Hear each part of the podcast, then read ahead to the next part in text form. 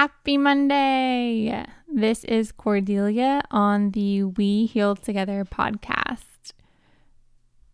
Today, I'm super excited for the episode that you guys have ahead of you.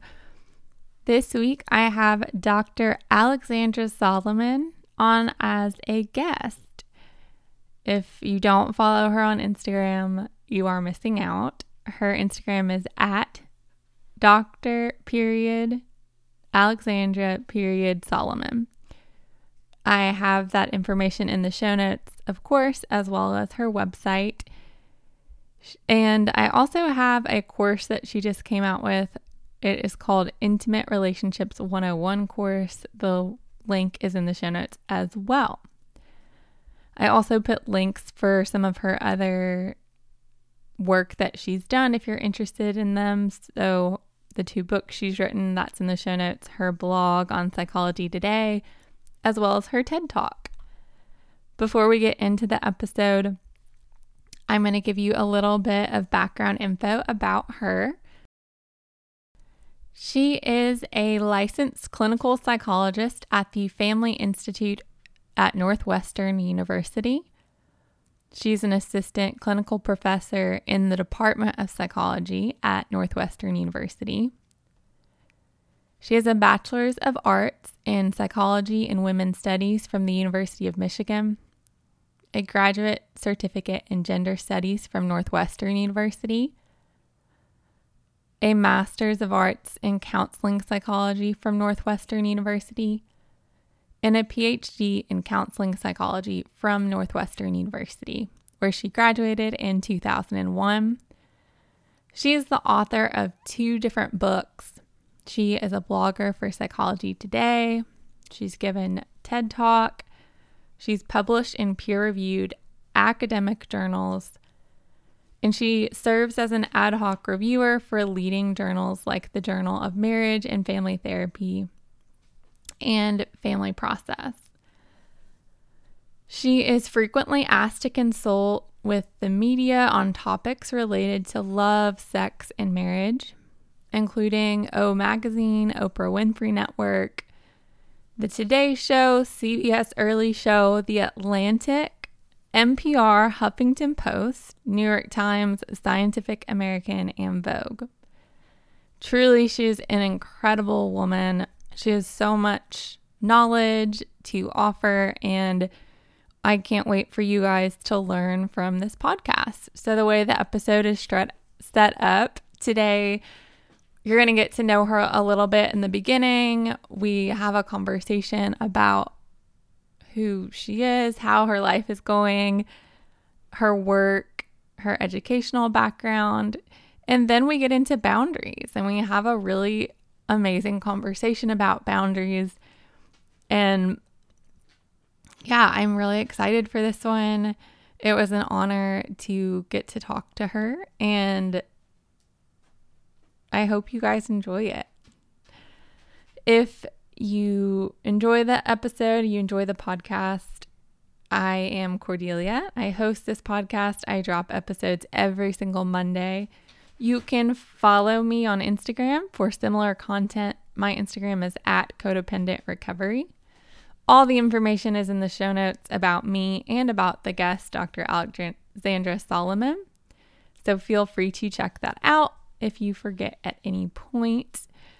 If you are a listener of the podcast, I would love it if you would share the podcast with your friends as well as leave a review because that can always help me. And it's really helpful. So I appreciate you.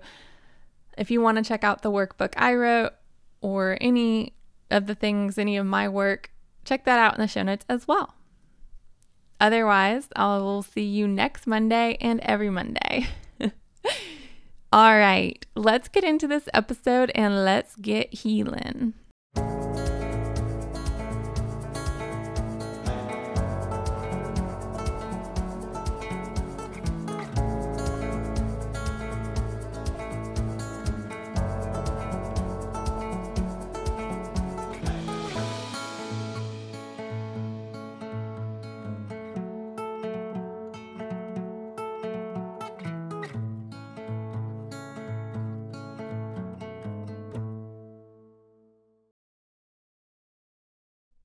Yay. Well, I'm so excited to have you here. And I know just starting off, you know, it is February 2021, so we're in the middle of a pandemic. And I really wanted to just, you know, hear how you're doing, hear how this last year has been for you, and, you know, just hear what life has looked like for you this last year. Mm, that's a great place to start.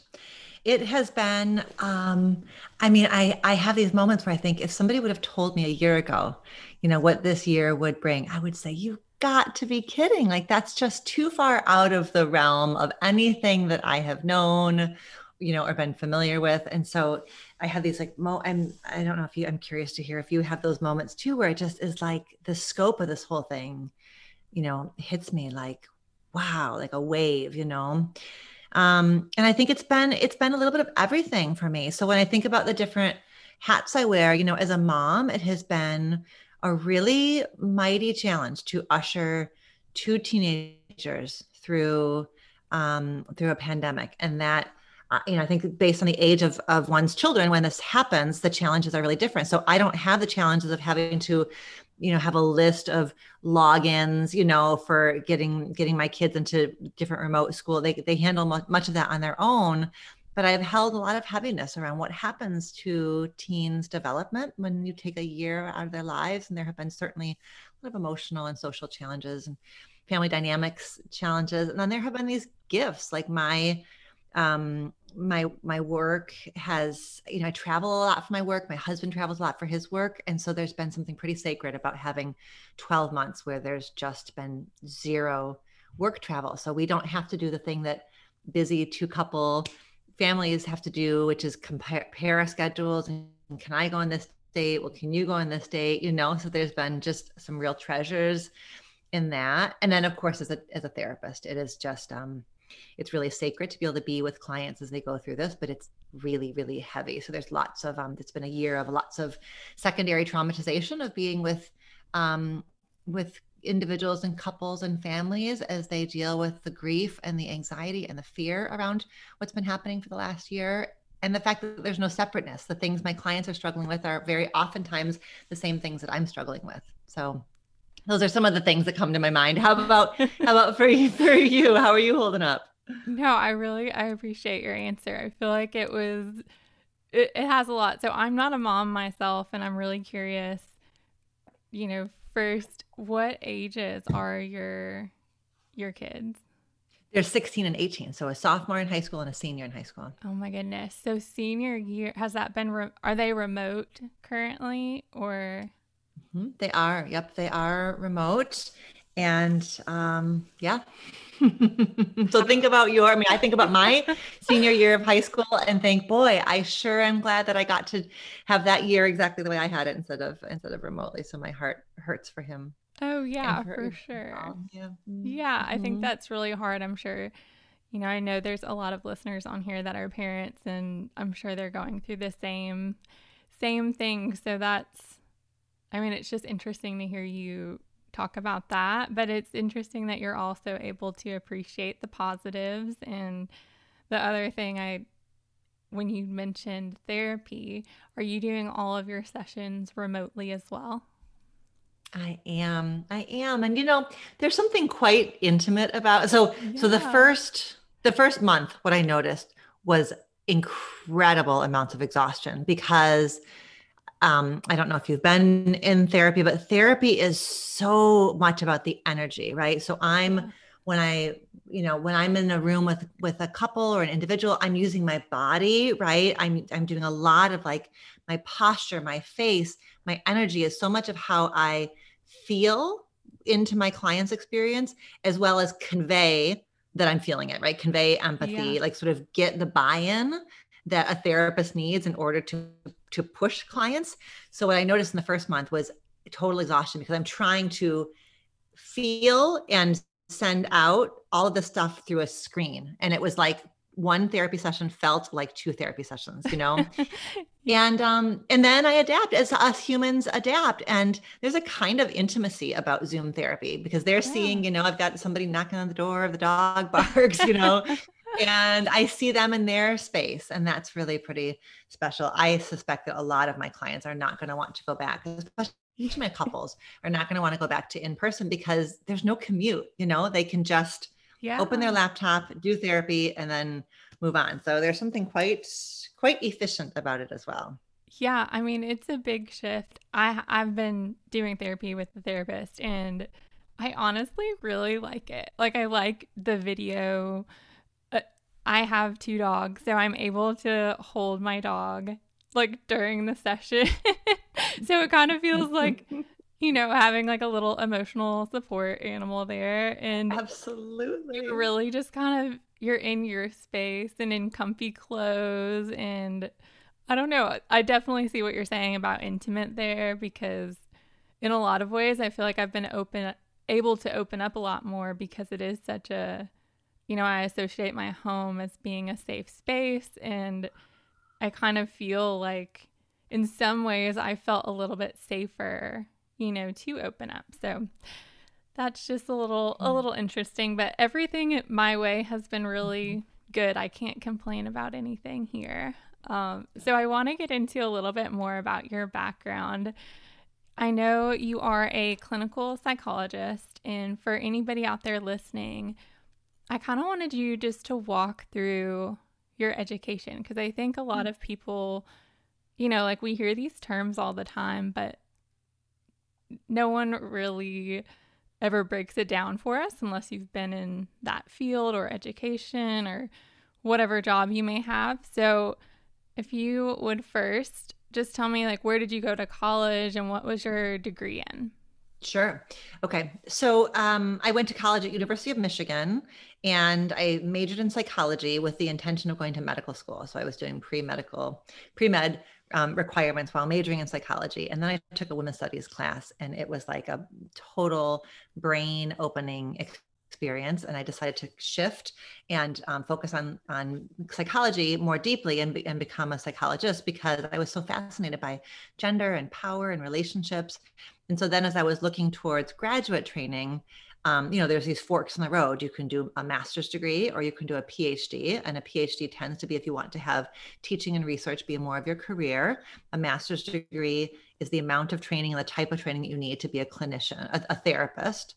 Um, and then within you know within the different kinds of therapy within the kinds of people who can practice therapy there's a licensed clinical psychologist which is what i am. So i got a phd um, in counseling psychology. And so i am trained to, do research. I'm trained to teach and i'm trained to do therapy. And my license is um, as a clinical psychologist. I'm a licensed clinical psychologist. But i could have gone, you know, in terms of master's level degrees, there's a master's in marriage and family therapy, there's a master's in social work, there's a master's in counseling psychology. Um, there may be others. Those are kind of like the major ones. So you're right that there's, you know, the biggest umbrella is therapist or psychotherapist. And then within that, there are different kind of areas of focus. So my focus as a licensed clinical psychologist really would be on an individual focusing on disorders. But in my graduate training, I did most of my training at a place called the Family Institute. And so I basically like received a master's degree in in marriage and family therapy along the way for all intents and purposes because I was taking those classes with those students. My supervisors were all um, couples therapists. So I really learned deeply how to do couples therapy. So in that way, I'm a bit of an anomaly in being a licensed clinical psychologist who who mostly works with um, couples. So that's sort of the lay of the land. But I tell you what, not every, I think somebody can be a very, very, very good therapist and a lousy couples therapist. So for your listeners, if and when you go to couples therapy, it's very important that you ask with absolutely no hesitation that you ask that potential therapist what their training was to work with couples because saying I work with couples and being trained to work with couples are very different things. So that's just a little a little word to the wise for your listeners.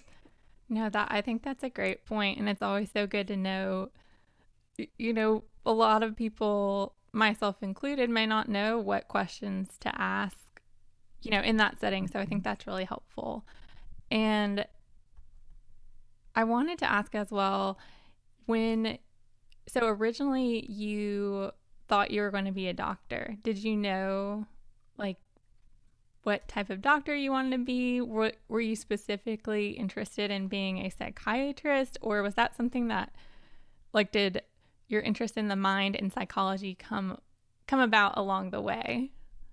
Yeah, I I I mean, I basically when I was 5 years old decided I was going to be a pediatrician and I just like didn't vary from that. Like I don't I mean, it makes sense. Like I was 5, I had a pediatrician. I thought she was really cool.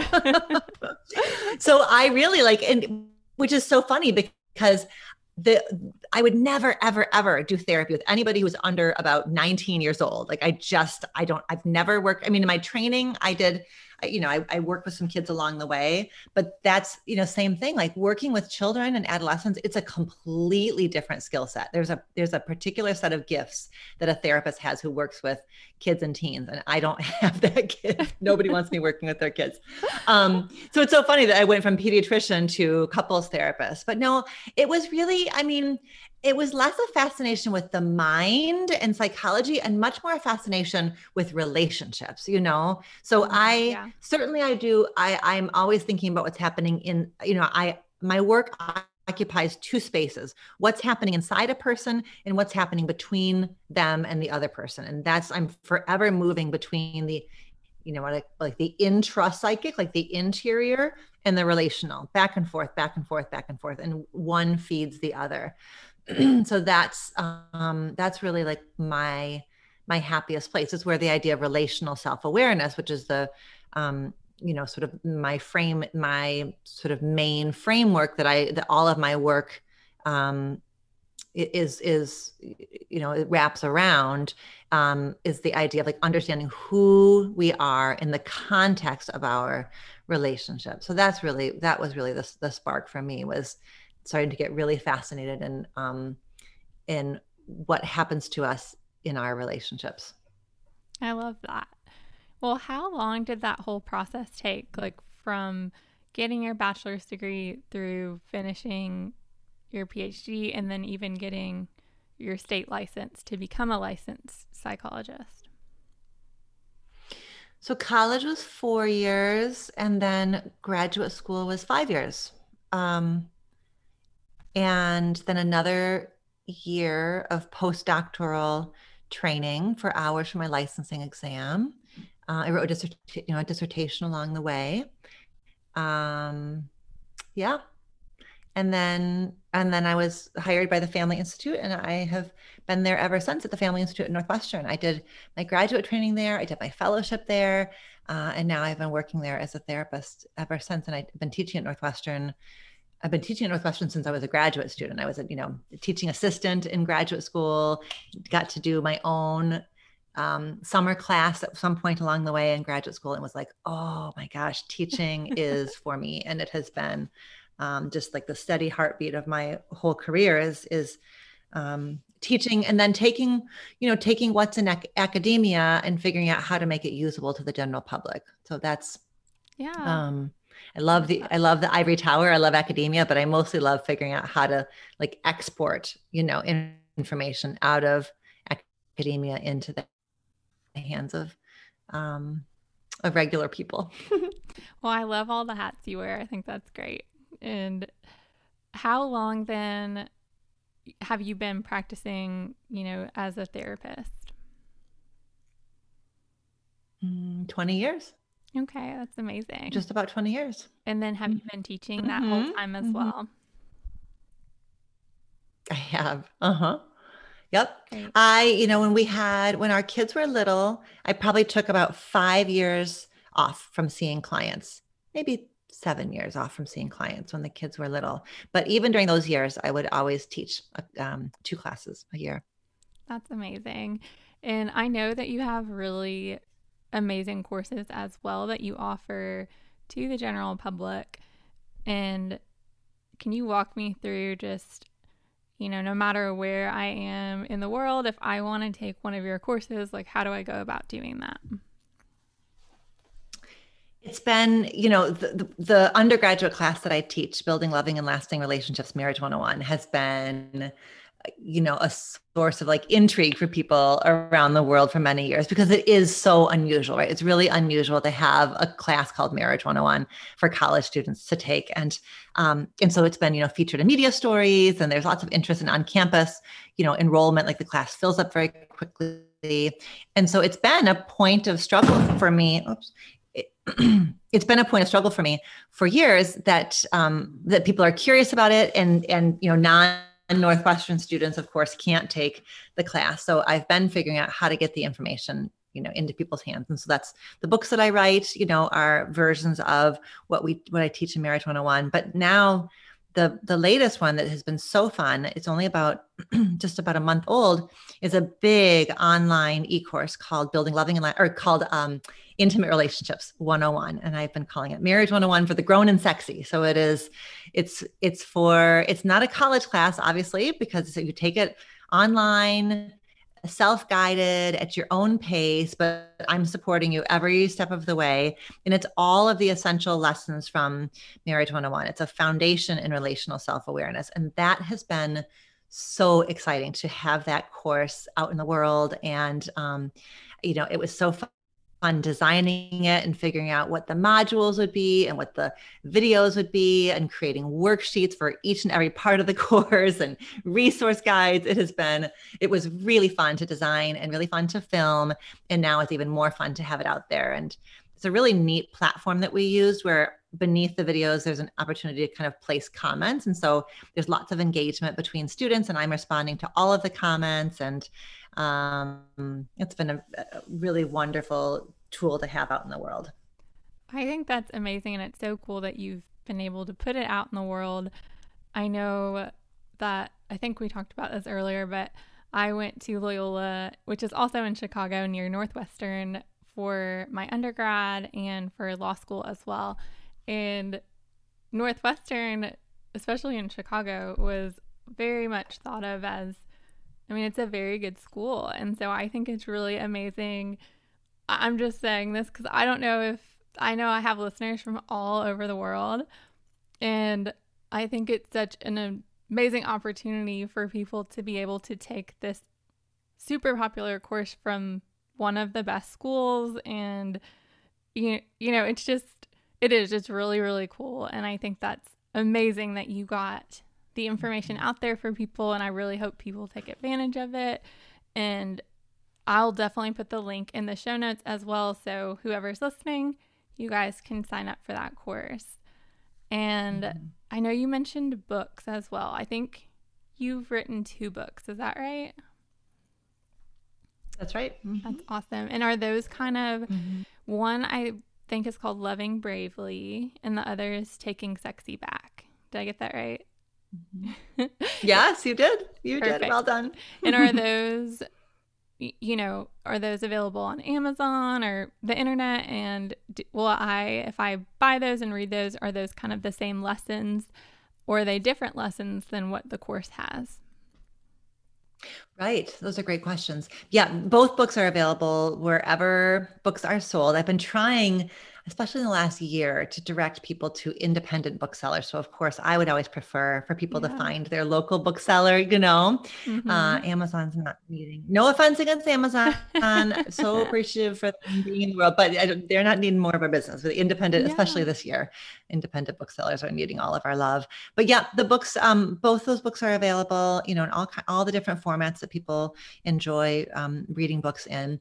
And it's interesting, the, you know, everything that's in the e-course is newly designed like you know I, I mm-hmm. write books the way that i teach and that there's um, there's you know an idea presented some science presented an example presented and then some application questions so in both of my books there's you know weaving together of like the brain the heart like i want to make sure as people are reading that they are not just like learning how to talk the talk, but really learning how to walk the walk. So, all throughout both books, there's application exercises and activities for people to really make those relational transformations. But I was sensitive to not wanting to repeat content that's in the books in the e course. So, everything in the e course is packaged differently. It's also interesting that as I, I couldn't, you know, even if I opened up a lecture I had given, you know, three years ago, I or 2 years ago or 1 year ago, I wouldn't be able to give the same lecture again because my own development and thinking continues to change.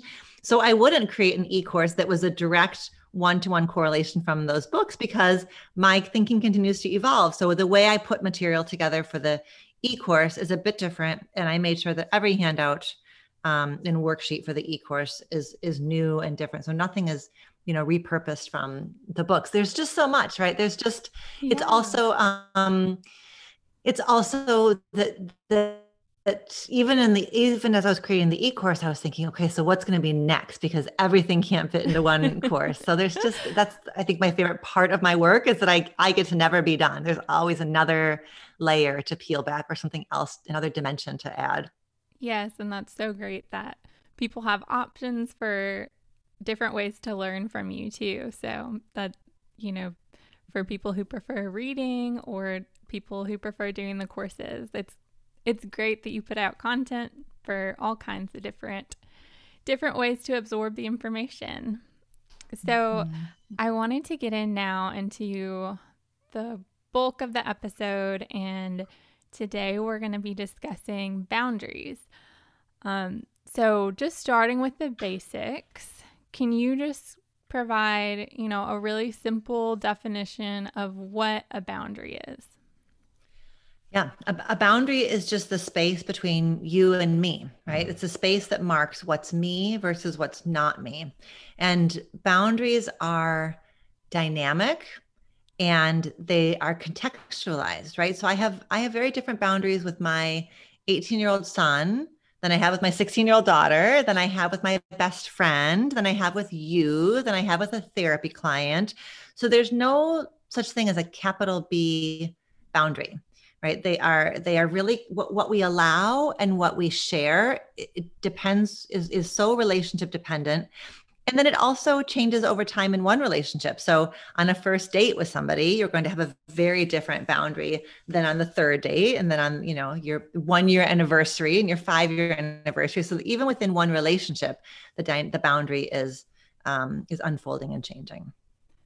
Yeah, that's really interesting and I think I think some terms that I've come across when you know, seeing people write or speak about boundaries people use the terms a lot like healthy boundaries. I've heard rigid boundaries.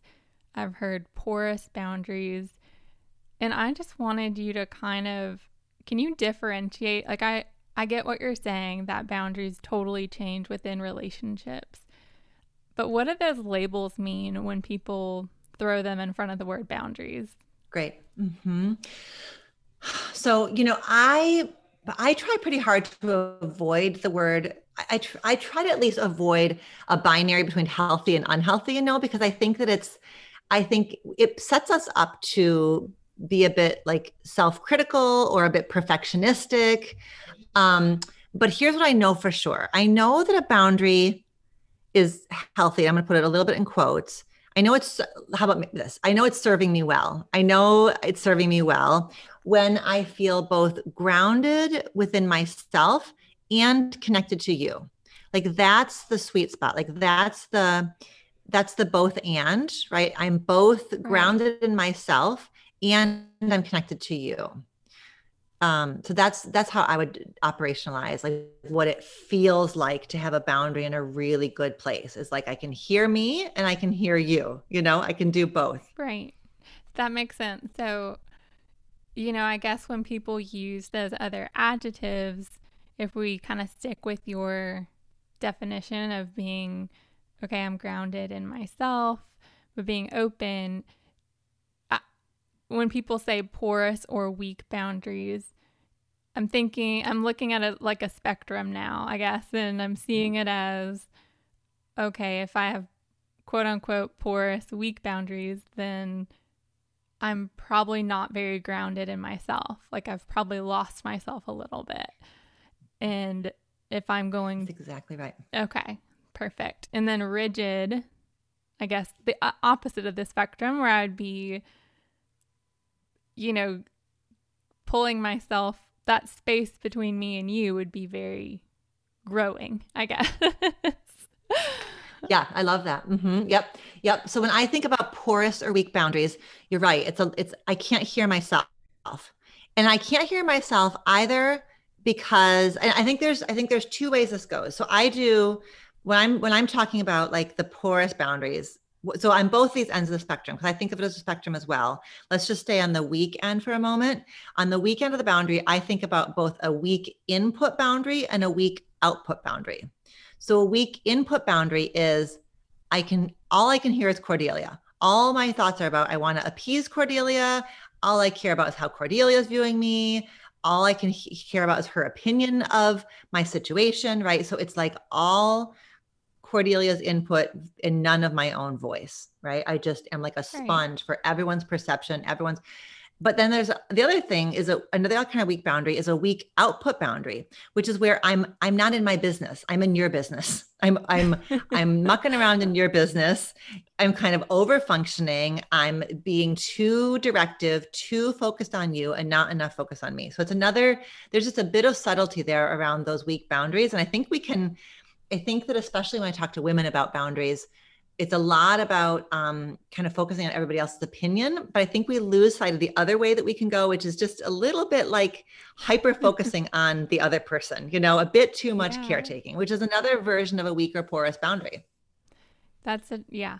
I think that will resonate with a lot of people as well because i know a lot of people that listen to the podcast identify or see themselves or identify as having kind of codependent tendencies. So i think caretaking I imagine a lot of people will be able to relate to that. Um, when you think mm-hmm. about where boundaries come from, you know, I guess in my mind, I kind of see like a mixture of things with culture and family and even kind of societal expectations of gender roles, things like that. But especially in your practice, like you've worked with so many couples for so many years, where do you see boundaries coming from, you know, most often? And, mm-hmm. you know, what other factors, I guess, besides the ones I named, kind of contribute to how how familiar a person even is with boundaries. Mm-hmm. Great. That's great. Yeah. Can we just before we move on, can we just do the rigid boundaries really oh, quick? Yeah. I Sorry, I, I like, it's like a little forgot about that. yeah, we need like to a little even open. Out. Yeah, we need to even out the sides, of course. That's right. That's yeah. right. That's right. Yes. We can't leave it imbalanced. So on on our rigid side, we would have again like a rigid input or a rigid output. So a rigid input boundary would be just like I don't I don't ever ask for an opinion because I never ask for help because it, I feel whatever weak or needy if i you know ask for help or i'm afraid to rely on you i'm afraid to ask you what you think. Um, so that's that weak or that's that rigid input boundary. Then the rigid output boundary would be um, would be just like not like um, just not sharing just kind of feeling walled off feeling like nobody i can't trust anybody i can't share i can't open up. Um, and so right. I guess the segue then to your next question, which I think is a great next question, where do where do they come from? I think it's all the things that you mentioned gender i think is huge. Culture is huge. There's you know really interesting research studies where they'll go to different parts of the world and study spatial boundaries right? So in some parts of the world people talk you know with their faces like right up against each other. I don't know how this will work now in a pandemic world but you know in some parts of the world like sitting really near each other right? Being you know lots of touch as you talk is really normative. In other parts of the world there's a bit more distance and space and you know stoicism and not a lot of emotionality. So so even around like physical or spatial boundaries that's very culturally determined. So i think culture and gender are huge. I also think um, experience. So when we think about like rigid boundaries mm-hmm. sometimes we come to those rigid boundaries because of traumatic or painful experiences. And it's like no i'm not going to rely on you. No i'm not going to be vulnerable with you. I'm not going to open up to you because I've been hurt and I feel relationally unsafe and I haven't healed that yet. So my survival mechanism, the best I know how to do right now is hunker down. So I think that's sometimes those boundaries on either end of the spectrum are a reflection of prior painful relationship experiences. That makes total sense. And when you say that, I mean, it reminds me of even people who've been through toxic or abusive relationships, how you know, on the opposite side, you know, some people's reaction is obviously going to be exactly what you said. Like, no, I don't want to depend on anybody ever again. But some people kind of get, you know, the, that pattern of relating to somebody gets to kind of be what they see as quote unquote normal.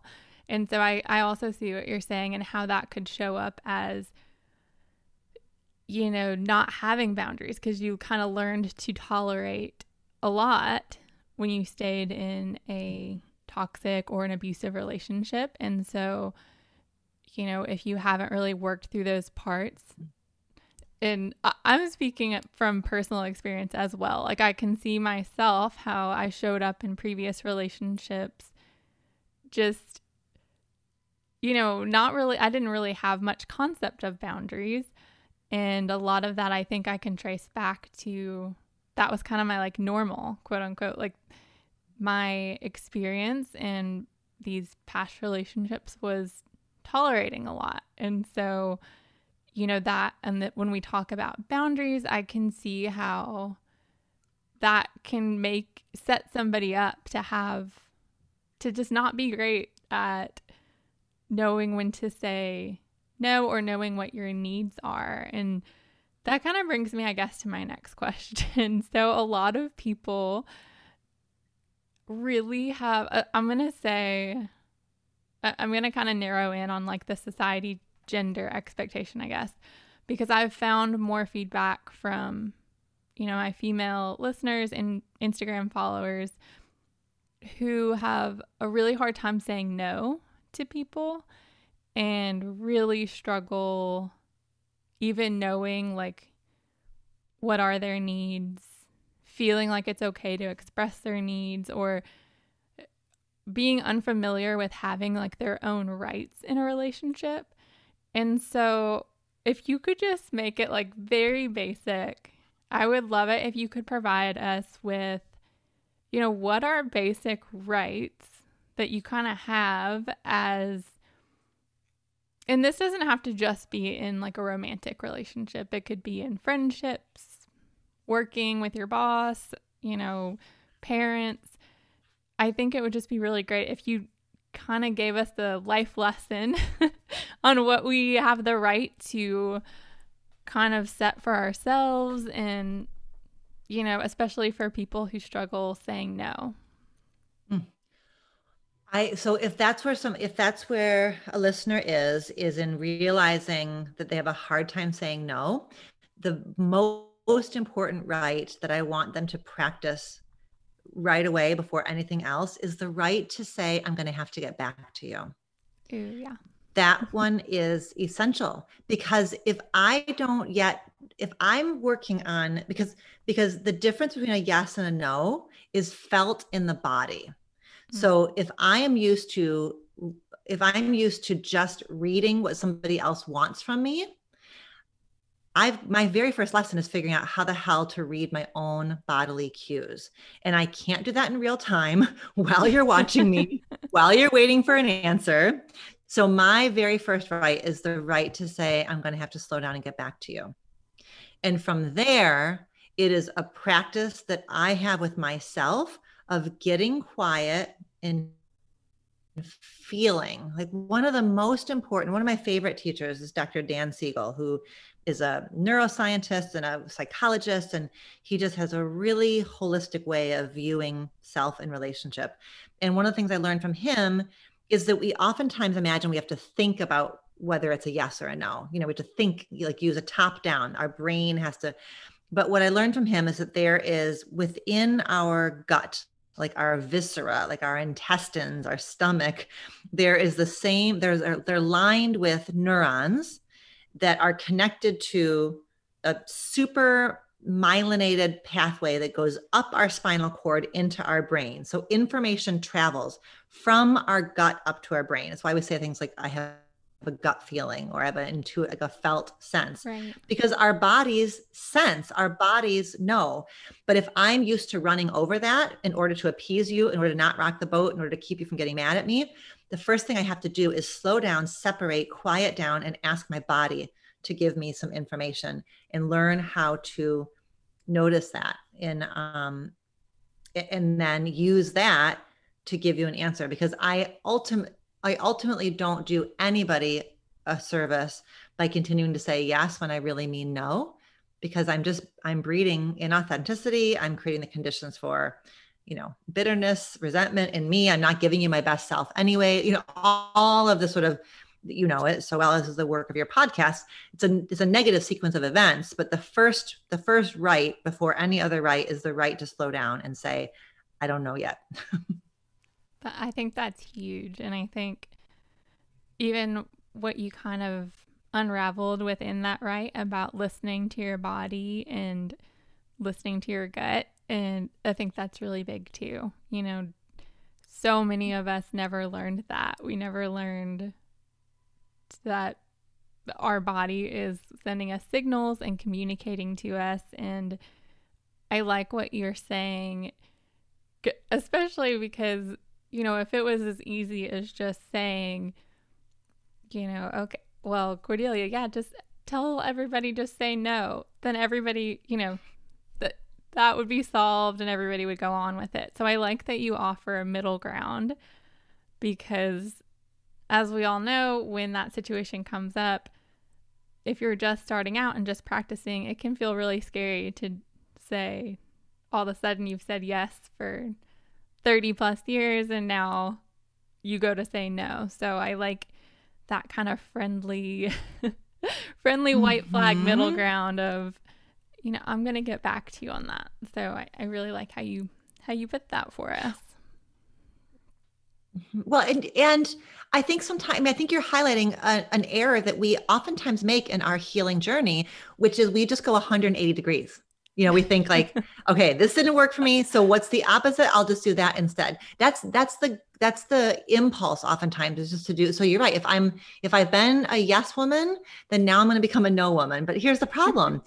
Maybe I really do want to say yes, but I need it to be my yes rather than your yes, right? I need to make sure I need to run it through myself and then be like, oh, actually, what you want and I want is the same. And I'm going to say it now, but I'm saying it because I checked in with myself rather than just because my gut feeling or my my uh my like knee jerk is to right. say yes to appease you. It may be that we we both want the same thing, but if I'm a recovering people pleaser, we want we need yeah. to make sure that i'm really saying yes rather than just appeasing you i love that and i think when we think about boundaries i mean a lot of times we think about we think about kind of the situation that you and i were just talking about but i think it's really interesting that boundaries really can expand to different areas like physical boundaries you know not hugging somebody or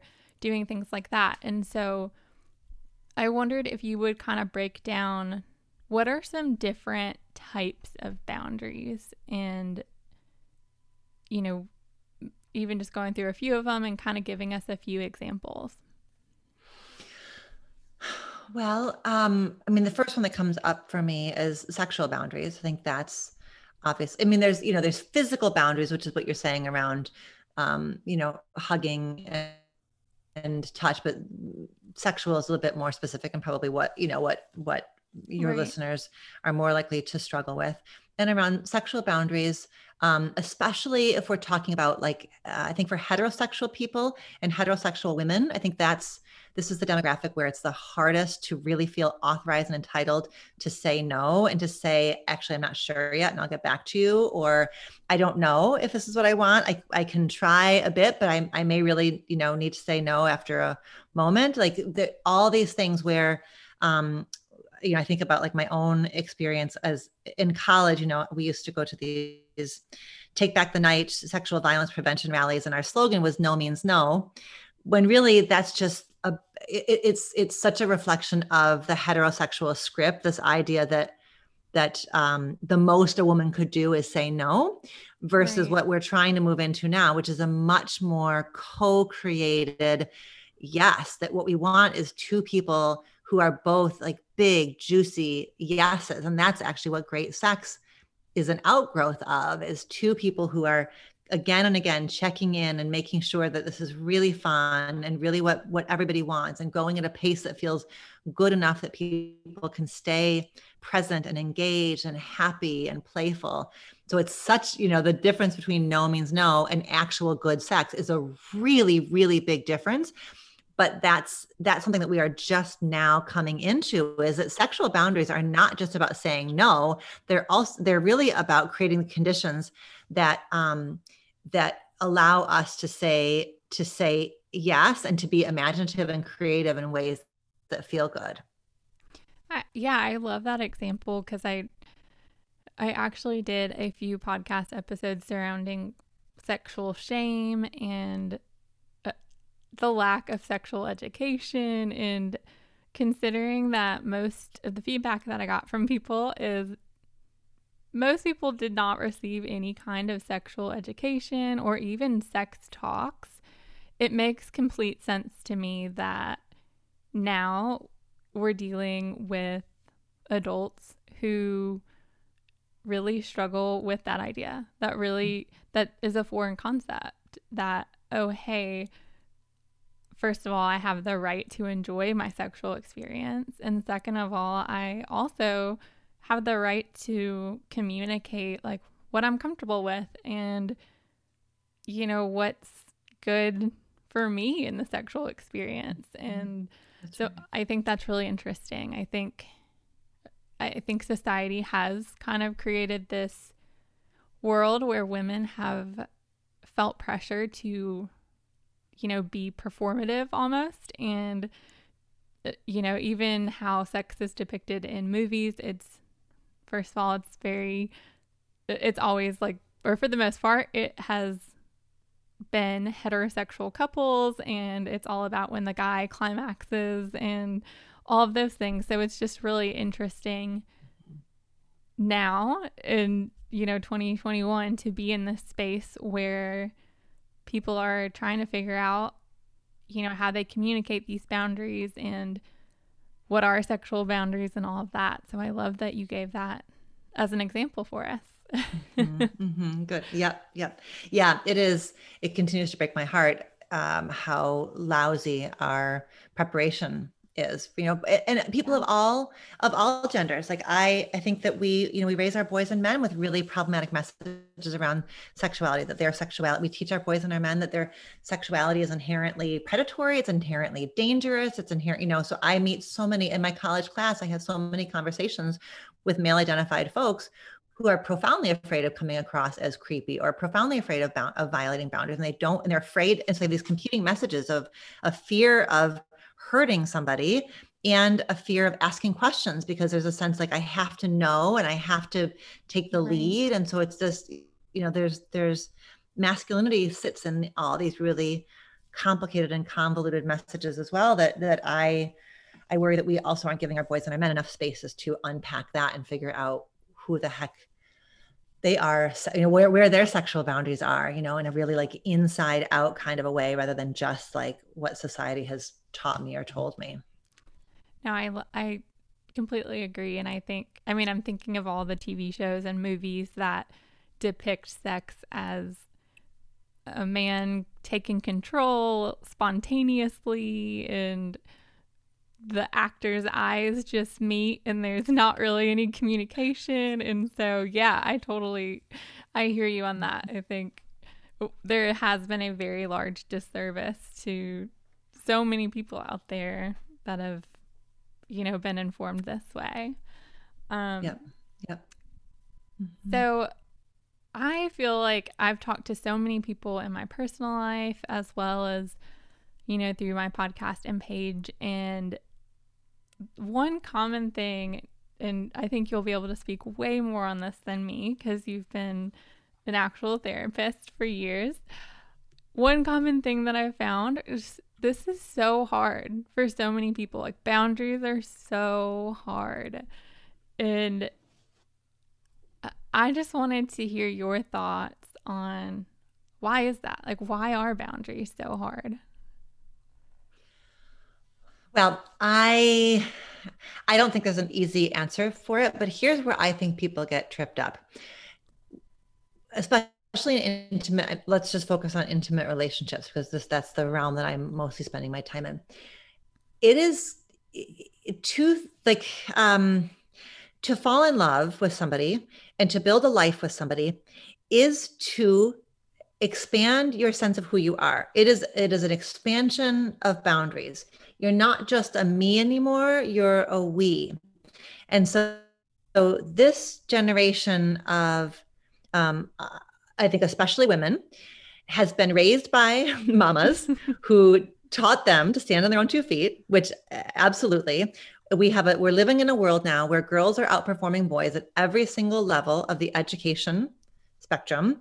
And we are we are telling our girls that the sky is the limit. We are at least at northwestern my female identified students have been told you know from the time they're itty bitty like you can do it all. You can't you should do it all. And so i think this this tension between like love and ambition is really really really real. And, and independent the need to be independent um, is a very strong need and the desire to be loved is a really strong need. And and and when we are loved and when we love somebody it is an expansion of our boundaries. And now i do need to be mindful of what you need and i do need to take you into consideration. And if you know my career now may bend a bit around yours and your career may bend a bit around mine and all of that is it's a series of boundary flexes and in a space where, especially somebody who's female identified is flexing around somebody who's male identified, accommodating, expanding.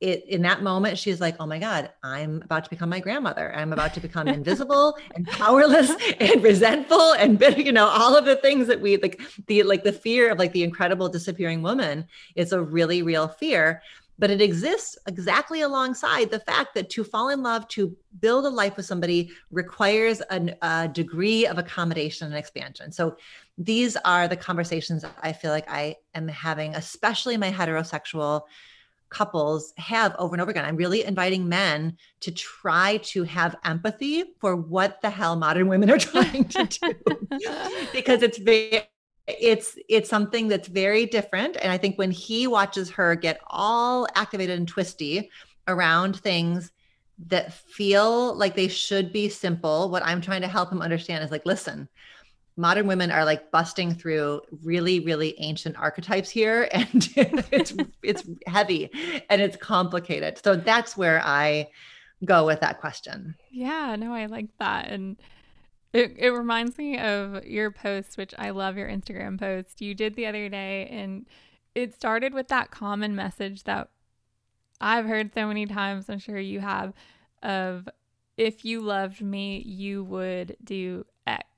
And what you just said really, that just made that kind of pop in my mind and think about that because I feel like when I think of friends or family members or something, like a lot of times that I've heard what was going on between them, that message seems to be, you know, getting communicated between them where it's like, okay, well, if I loved, if you loved me, then you would move to Washington because that's where my new job is, or, you know, that's where that kind of shows up. And so I just wanted you to kind of maybe expand on on that little phrase that we hear so often and how that kind of interplays with boundaries.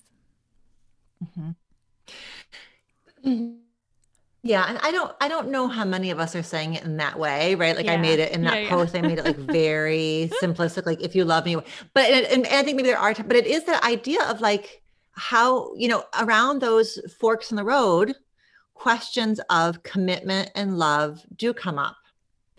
And neither neither position feels particularly good. Like if i feel like i am constantly flexing myself to accommodate you um, i'm going to feel like i love you more i'm more committed to you and there's something that feels vulnerable in that i may feel a bit like one down like you have the upper hand and it may in a will stir up of course all kinds of like ghosts of who you know who in my life did i see kind of like quote unquote lose themselves in a relationship you know Um, yeah. But the other way can be really hard too. Like if you know, if if um, if you're saying to me like, no, I I will move with you for your job, and you are saying like, no, I am I checked in with myself. My boundaries are flexible. I want to be with you. I will move to where you're going.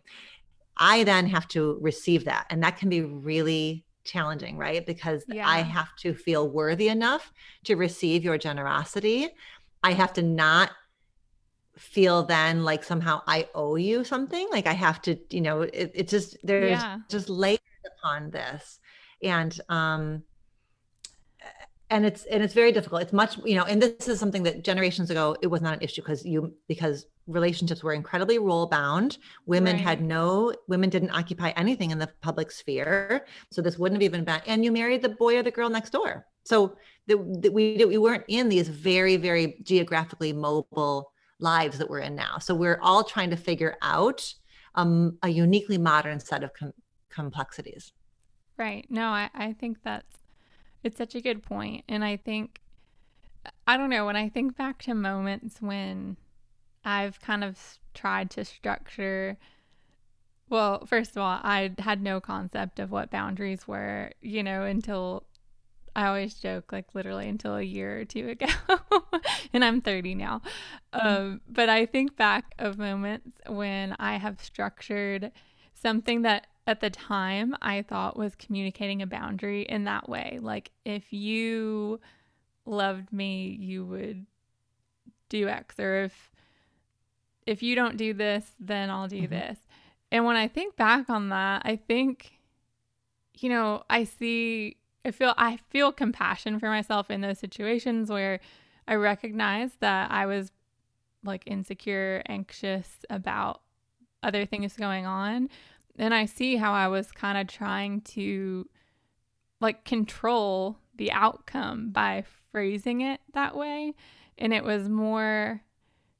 So I guess I, I bring that up because I would love to have you kind of walk through how do you actually set a boundary and keeping in mind that I do think a lot of people do what we're talking about here and they kind of call it a boundary.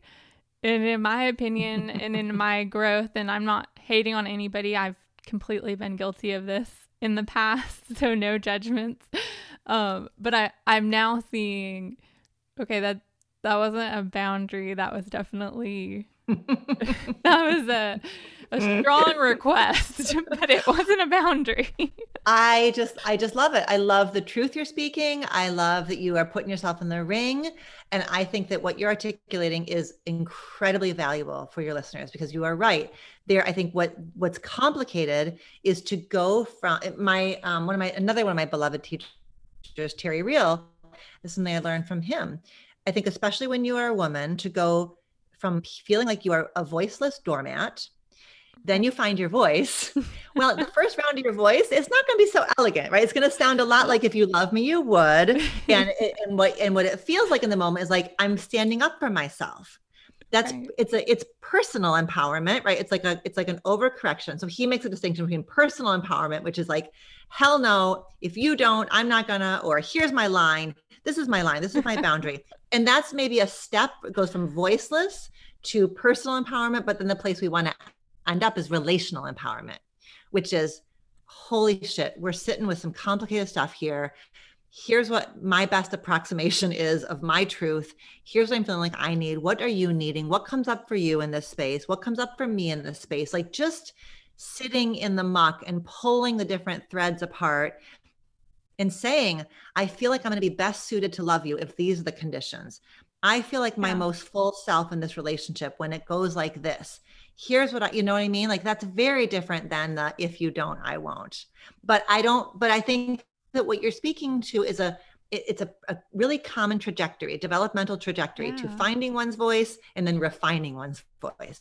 Yes, absolutely. And I think, I think kind of hand in hand with that, most people, myself included, who structure the like if then kind of sentence I I feel like the biggest kind of wake up call for me in realizing like whoa that is definitely that wasn't a boundary that was something else is I never really followed through with the if then statements. So, for example, if, and again, these weren't like, this was a toxic, you know, marriage, a toxic relationship. And, but I think my body was kind of communicating to me, like, I'm not happy. I don't really like this. But at the same time, I think a really good thing for me and kind of my healing journey has been paying attention if I'm ever tempted to say anything like that, like pausing and thinking, is that something I'm even going to follow through with? And that mm-hmm. has kind of made me realize how important consequence, consequences are with boundaries and also formulating boundaries in that statement of you. So, you know, I kind of said a lot there, but what I'm really looking at and what I would love for you to kind of expand on is should boundaries like be about the other person or should it really be about me? And should you really say something like in terms of setting a boundary that you you aren't 100% sure that you can follow through with. Like mm-hmm you know, if let's for I'll give an example. Let's say I really don't I don't know. I don't like the way my mother-in-law is treating me or something. And I don't need to like be mean to my partner or anything, but I've for my own sanity, I'm like I'm going to take some space and you know, I set a boundary where I'm saying or I'm wanting to say, hey, I think it's great if you're going over there, but at least for the next few weeks, like you can do that on your own and I'm going to stay here. And so, kind of just using that example, I guess, to expand on, you know, is there a wrong way to say that? So, should the emphasis be on him? Like, should I be pressuring or her if I'm, you know, married to a woman? should I be pressuring right. them to do something in terms of their own mom? And then, mm-hmm. you know, let's say at the time I'm making that statement, I'm not totally sure that I can stick with that. Like, if they give me any pushback, then I might just cave and go anyways. Does that make sense? mm-hmm, mm-hmm. Okay. Yeah, it's. A, I think it's a really helpful example. Okay, so I guess my first, like, let's say this is, um, let's say we're, you and I are, we're consulting together. This is our therapy client, right? Okay. Our therapy client is the, is the wife in the situation. So I would want us to be talking, I would want us to be saying to her, what is your motivation? Like, what are you trying to get clear on? And who are you trying to communicate it to?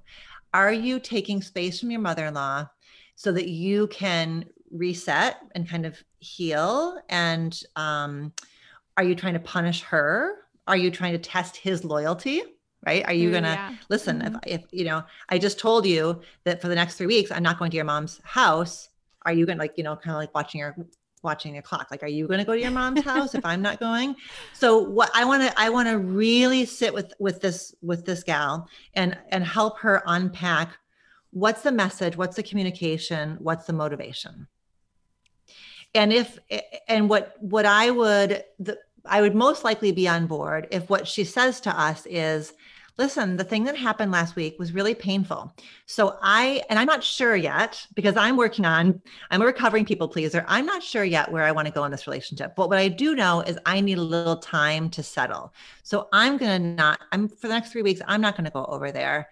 And I'm going to use the next three weeks to figure out what I want to share with her about the ways right. in which she's hurt my feelings, the requests I want to make. Um, but the thing I know for sure is if I keep seeing her right now under these conditions, a bad situation is only going to get worse. So I don't know a whole lot yet, but what I know is I need a bit of a reset. And I'm going to say to my husband, this is in our healthiest scenario, I'm saying to my husband, listen, you and your mom have a long history. It's a longer history than your history with me and i know that i'm on some tricky territory here and i'm your wife and i want you know I, I, want our marriage to be number one but i do not want you in the middle of a triangle because that's a gnarly ass triangle between a mother and a wife and i don't know yet where it's going to go so i don't want to put you in the middle so I would like you to, you know, you do what you got to do with your mom for the next three weeks. Um, but I'm going to take a bit of space. And and when I have a clear sense of what's going on for me, I I'm thinking something I may want is for you and I to talk about how we're going to talk to her about yeah. you know what I need because what I need in order to be my best self in my relationship with her. I love that. So what if he what if the guy, the husband, what if he says, you know, no, I, I think this is just a big misunderstanding. I would really, really, really like you to come. Like, please just come. Like, and then if you don't like it, then you can do the three week thing. You know, what if there's mm. some kind of pushback in that situation? So, okay. So if our husband in this situation, the husband in this situation gives pushback to the wife and says, come on, like just come with me, it'll be okay. Then what I would, I think in the healthiest situation, what the wife would say is, okay, so it's really important to have me at this event or this gathering. That means that between now and then, I would like you to help like foster a bit of healing between your mom and I because that thing that happened, it was a rift and it hurt and I don't feel okay about how things are between us. And so if I show up at the party, whatever, the gathering at her house without any sort of repair process, I'm going to basically like have a creepy smile plastered on my face and I'm going to be like kind of I'm not going to be my full self and it's it's I think I'm worried it's going to make a bad situation worse. And so I hear that it's really important for you to have me there, but it's also really important for me to feel like I'm not on guard and I'm not faking it and I'm not doing it in order to just appease everybody else. So, what do you think, my darling husband, about taking the lead on a conversation between the three of us? I don't want you stuck in the middle. I don't want me being fake. And I don't want your mom to continue to hurt me in these ways um, because it may, you know, because it is that's not good for for um, any of us. And so I think I can imagine a husband being quite uncomfortable in that situation. Um, and that's actually the trickiest tri- research has shown that's the trickiest triangle is husband, wife, and then husband's mother. But I tell you what, marriage is you know, oftentimes a husband grows up quite a bit in a marriage. He's asked to do things that are a bit beyond his emotional you know his, his, emotional comfort zone and he can do it and he can say to his mom mom i love you you brought me into this world. I'm profoundly mm-hmm. grateful. And the relationship between you and my beloved wife is really important to me. And i am committed to doing what i can do to make this relationship as good as possible. Yeah i think that's he can do that. A husband can do that you know? I love that. And i also liked how your explanation i think kind of highlighted a bunch of questions that I was asking too, in terms of you really focused on what her intention was. And so that also allowed her to be flexible. Because I think sometimes people get really hung up on, like, no, I said three weeks. But by figuring out the intention, you figure out it's not really about how much time, you know, it's not about like we need exactly 21 days before I see your mom again. It, you know, by asking the questions you asked about what's going on here, you know, what are your goals and setting the boundary, it does allow the boundary to be flexible and, you know, for them to kind of meet in the middle. And I also liked, you know, the them coming together, you know, it's eventually it has to be a compromise basically and you know he might want it one way he might want her to come without that conversation initially but um, i think that's just really important mm-hmm. that just highlighting how flexible boundaries can be right. and maybe the most important part is in setting one is figuring out what your end goal is and figuring out why you're setting it in the first place. That's beautiful. That's very, very well said. That's very well said. Because it's not and and it's it's a little bit of a red flag for us if we are if the hope is that our boundary will serve as a punishment or a consequence or a deterrent. That's not the language we want in our relationships. Like that's not that's not loving language. So if that's if when I'm trying to figure out my boundary, that's what I'm wanting to do is stick it to somebody, show somebody, prove to somebody, consequence somebody, then I know that I'm a bit off track. And what's the layer I can peel back to something that is more a reflection of like what's my end goal? What's in the service of love? I love the question like what would love yeah. do you know? And that's not the same thing as being it's not the same being same thing as being a sucker. And we may we may come by that tendency very honestly. We, if we grew up in a family that levied punishment and consequences and cutoffs and you know harshness that is our inheritance. But we get to then say okay so that's that's the direction I'm at risk of going unless I'm mindful, unless I check in with myself. But there's actually a whole bunch of other pathways that I'm learning about. Yeah, I love that. And I know that we have been talking for a while, so I just have just two more questions for you.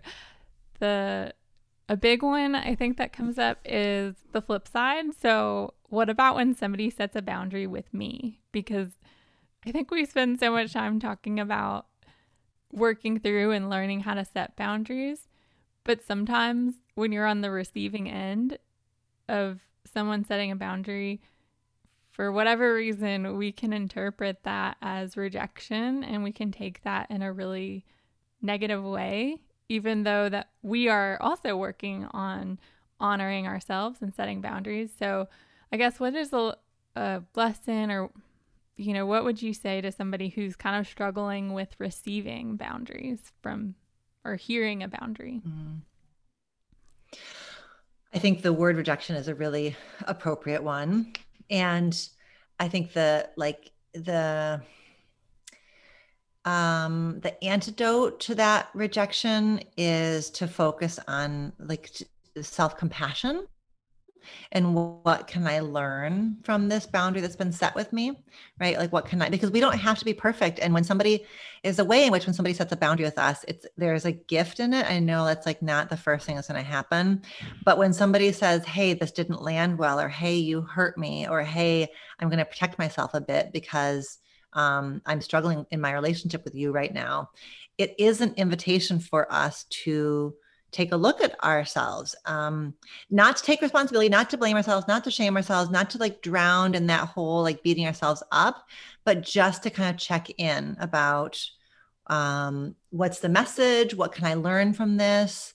Uh and it you know it's always like because of what we said in the beginning about how boundaries are contextual and they're dynamic just because somebody set a boundary with us doesn't mean that it's like a capital T. Mm-hmm. Doesn't mean that they're right and we're wrong, right. that we actually objectively are too much. But it may very well be that we are too much for them in this moment and they need a bit of space from us. Okay. I can, somebody can need space from me. And that doesn't mean that I'm a terrible, awful, horrible piece of crap person. it just means that I'm too much for this person right now, or I've done harm to this person. And what am I, what do I want to learn from that? And um, where am I going to head next? Yeah. You know?